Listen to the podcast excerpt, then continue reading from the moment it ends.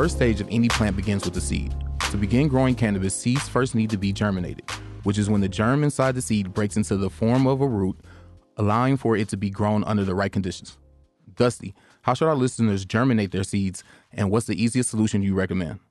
I think that some of germination could be indicative to the particular varietal. However, on average, your germination takes around, especially if you have good, fresh, viable seeds, around 24 hours. Now, you can increase your likelihood to get a sprout by increasing your germ- germination time prior to planting. So, you know, I like to soak seeds. I think we went over in the last episode for about 20, 24 hours in water in the dark. And then you can take those seeds, the ones that have sank are already germinated, but you can put them between two lightly moistened paper towels between two plates, and then you'll get a little bit more of a, a pre sprout before going into the ground. This is going to give you the best chances of actually achieving a growing plant. After germination, once your cannabis seeds have sprouted, they are now officially entering what is known as the seedling stage. This is where many grows fail, as this stage is when the plant is at its most vulnerable state, easily open to disease and destruction. Dusty, how can we best protect our seedlings as they, transi- as they transition to the vegetative growth state? Simply put, by giving them the proper environment in which to thrive.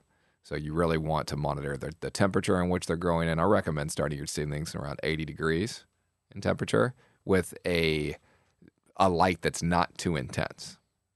So a lot of the new modern lights that like LEDs um, have the ability to actually turn down the wattage, and you want to start them on a lower watt, so there's not so many photons hitting them that could that could damage your your small seedlings. And um, other than that, you're just not letting them get too hot, too cold, and not over under watering them. And that should, you know, the, the plant's actually re- relatively easy to grow. You just don't want to give it any extreme conditions to fight against. How much should we fertilize our seedlings, and uh, about how deep should the soil be? It depends on the substrate you're using, but if you're in any, t- any type of semi soil, light soil mix, coco, or hydroponic substrate, you're probably going to need to start giving them nutrients sooner than later um, but you will be giving them a very light nutrient formula. Now, every type of bottle nutrients there are out there has a different recommended rate. Uh, so I recommend starting there, maybe getting some feedback from other growers that are using a similar nutrient just to make sure you're giving them the right levels. Are there any other, you know, really tips or guidelines to follow out throughout this stage to make sure we're ensuring our healthy, strong roots that will help us lead to a future robust yield? Yeah, I think one that I didn't mention was keep it clean. You know, keep your grow room clean. Don't, you know, don't put your plants in a room where your cat's litter box is. What you want to really make sure that you prevent them from any type of infestation, and the best way to do that is by keeping them in a really, really clean space that's void of all animals. You want to make sure you keep yourself clean. Don't go into your grow room right after going to the park or mowing the lawn. Um, take a shower first and just make sure that you don't uh, expose your plants to any potential pest. So now we've successfully made it through the germination and seedling stage. Now we're guiding our plants through the vegetation stage, when growth rapidly accelerates, leading to plants growing sometimes as much as five inches in one day. Dusty, why is it that our plants begin to grow so quickly during this stage, and what's really accelerating their development?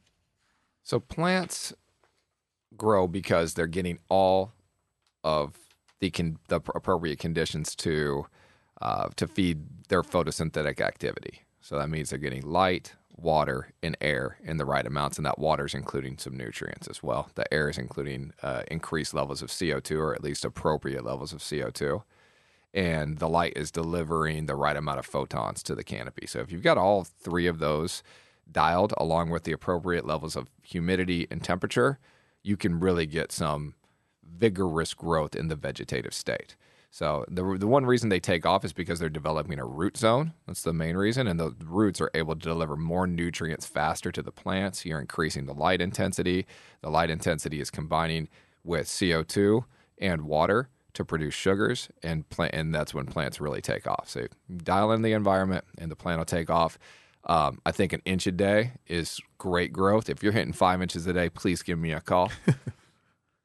Love to talk to you. Are there any, you know, key differences in this growth process between varying strains like an indica, sativa, hybrid, or do any of them require special treatment versus the others? You know, every varietal is unique. So indica sativa hybrid have some general components to them where you can expect sativa plants to be taller and thinner, um, a little bit more lanky, grow maybe a little faster in the vegetative uh, stage. At least per, per, the perception of growth is faster because they're a taller varietal. Um, indicas tend to be shorter, so they require uh, you know less ceiling height and they you know they have different flowering times. I think that's the that's the main difference perceived difference between indicas and sativas is true sativas being 13 14 weeks it's going to be relatively um, impossible to grow a pure sativa within this program and produce enough medicine for yourself just because of the length of time that flowering takes. Um, indicas can be as short as six to seven weeks of flowering time. Most of the plants that are grown within the cannabis space are hybrids that lean towards having indica char- characteristics or sativa characteristics that flower from eight to 10 weeks. So, not a huge difference, maybe, but there could be a pretty substantial height difference. Since the plants are growing so much during this stage, do you recommend like blasting them with nutrients and kind of getting in there and doubling, I guess, even uh, the amount of nutrients that your plant is getting? Or is it kind of one of those things that you just maintain it and just give it just the right amount? And you know, assuming you're you're not growing in a in a super soil or some type of you know well amended organic soil, you are going to be increasing the amount of bottled nutrients you use throughout the plant's growth cycle through probably you know week four in flower. So just kind of slowly upticking those every week and adjusting the NPK ratios to meet the stage of the plant's growth. Will our lighting generally stay the same throughout the rest of the vegetation cycle, or will we need to introduce new lighting systems or any sort of natural lighting at any point? You're going to gradually increase your light intensity at pretty much as fast as the plant can take it. So the faster you increase the components of photosynthesis, the faster growth and the more the hardy of a plant you're going to get. How do you know you're growing healthy plants? Because a lot of guy, a lot of people in this program are going to be beginners, and it's going to be their first time. So, I guess what are some of the, the signs that you know your plant isn't growing as rapidly as it should be? Maybe it's not as healthy as it should look. What are the things that you should look out for throughout this process? Yeah, frowning leaves is a good, you know, component. The, the not getting an inch a day in growth is a good thing to look for. Um, if your plants seem to be stunted, there's probably an issue going on. Um, definitely could be overwatering. Could you could have already achieved a nutrient lockout? Maybe you know went a little bit too heavy with nutrients early on, and the plants started rejecting them. They started to build up in the soil. That's going to stun out your growth, and it's going to be pretty apparent in the look of your plant. Um, you'll if your plant doesn't look happy, it's not happy. About how tall should we, you know, be looking for them to be throughout this stage right now? So when you first enter, when you you know you'll get a sprout, and that's going to be a half an inch, right? And it's going to go all the way up to as big, as large as you want to grow them based on the amount of time you have in veg. So you can keep plants in a you you you manipulate the plant's life cycle. You tell it when to flower so you can let veg go as long as you want to, and that's really relative to the amount of space and how large of a plant you want to grow. Um, ultimately, I'd recommend flowering somewhere between 18 and 36 six inches.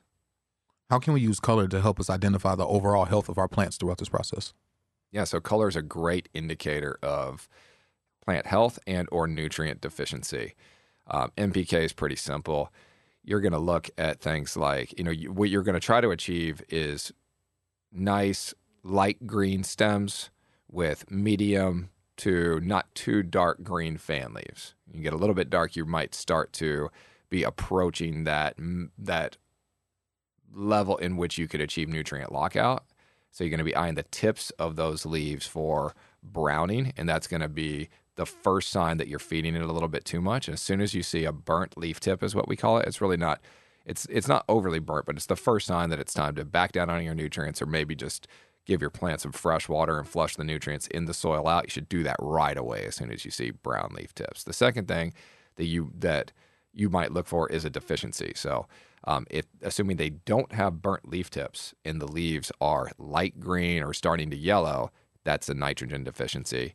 Um, you, if you're looking for some, if, if you're finding that your stems are no longer light green, that they're starting to look purple, um, you probably need to increase your nutrients too.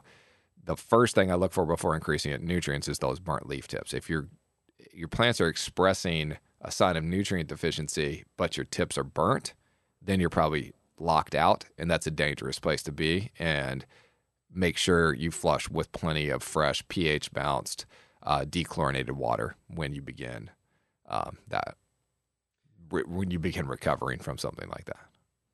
So, you know, it sounds like you may have some plants that could be effectively growing, but others that aren't. So, what would be the best option to pursue in a situation like that? Do you literally just cut your losses and focus on the healthier ones? Most plants can bounce back from a little bit of stress.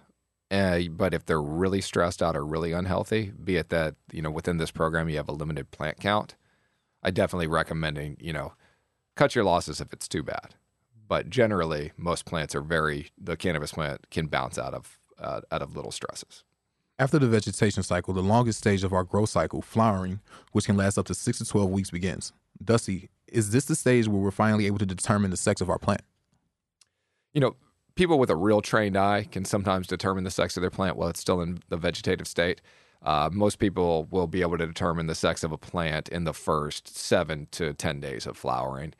Um, so yes, early flowering is the stage where you you need to identify. You don't want to go any longer than that unless you're you're trying to grow seed, uh, especially if you're going from uh, you know a non-feminized varietal.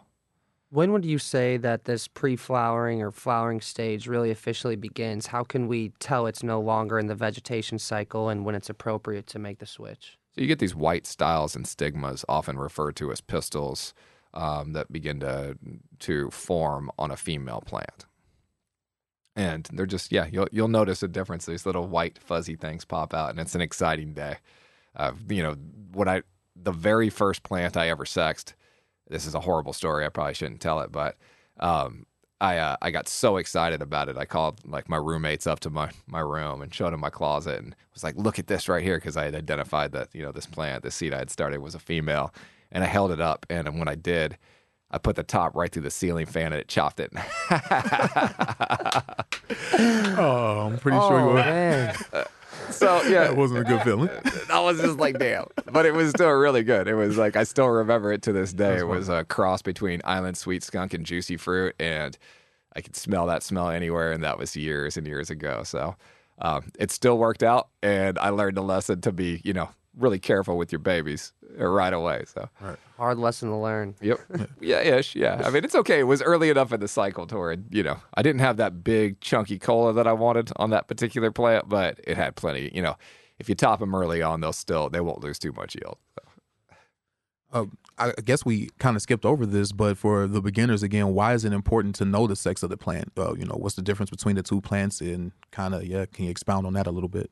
Absolutely. You know, cannabis is a, a dioecious plant, and that means that it produces male and female. And um, the, the male plants do not produce any any usable flower whatsoever. Only the female does.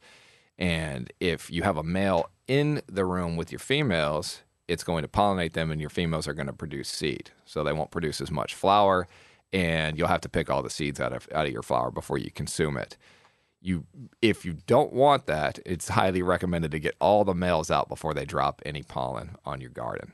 So males look a little bit different than a female. They express with a little ball underneath the branch or flowering site.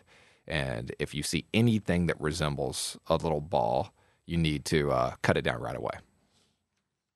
What type of cultivating practices are we introducing during this flowering stage that we haven't begun yet? Are we using more water or specialized nutrients? Well, the first thing that's different about the flowering cycle from the vegetative cycle is 12 hours of complete darkness. You've got to achieve 12 hours of complete darkness, and you need to keep that consistent throughout the entire flowering stage. So make sure that you pick your nighttime. You can manipulate what time you want it to, your nighttime to be in your garden. So make sure you pick a schedule that you can stick to. It's it's stressful on a plant to breach that cycle at all. Um, if you do turn on the lights in the middle of a night cycle, I would definitely follow that back up with another 12 hours of darkness. Uh, additionally, your plant's going to be getting bigger. You want to learn to prune your plant, removing portions of the plant that aren't going to produce really good flower. That'll help transfer that energy into flowering sites that are getting good light and are going to produ- produce a really good finished product. You're probably going to be watering more often. You're going to be increasing your nutrient strength probably through an average of week four of the growth cycle. and uh, the light intensity can also increase at this point. What type of identifiable plant characteristics become noticeable during this stage?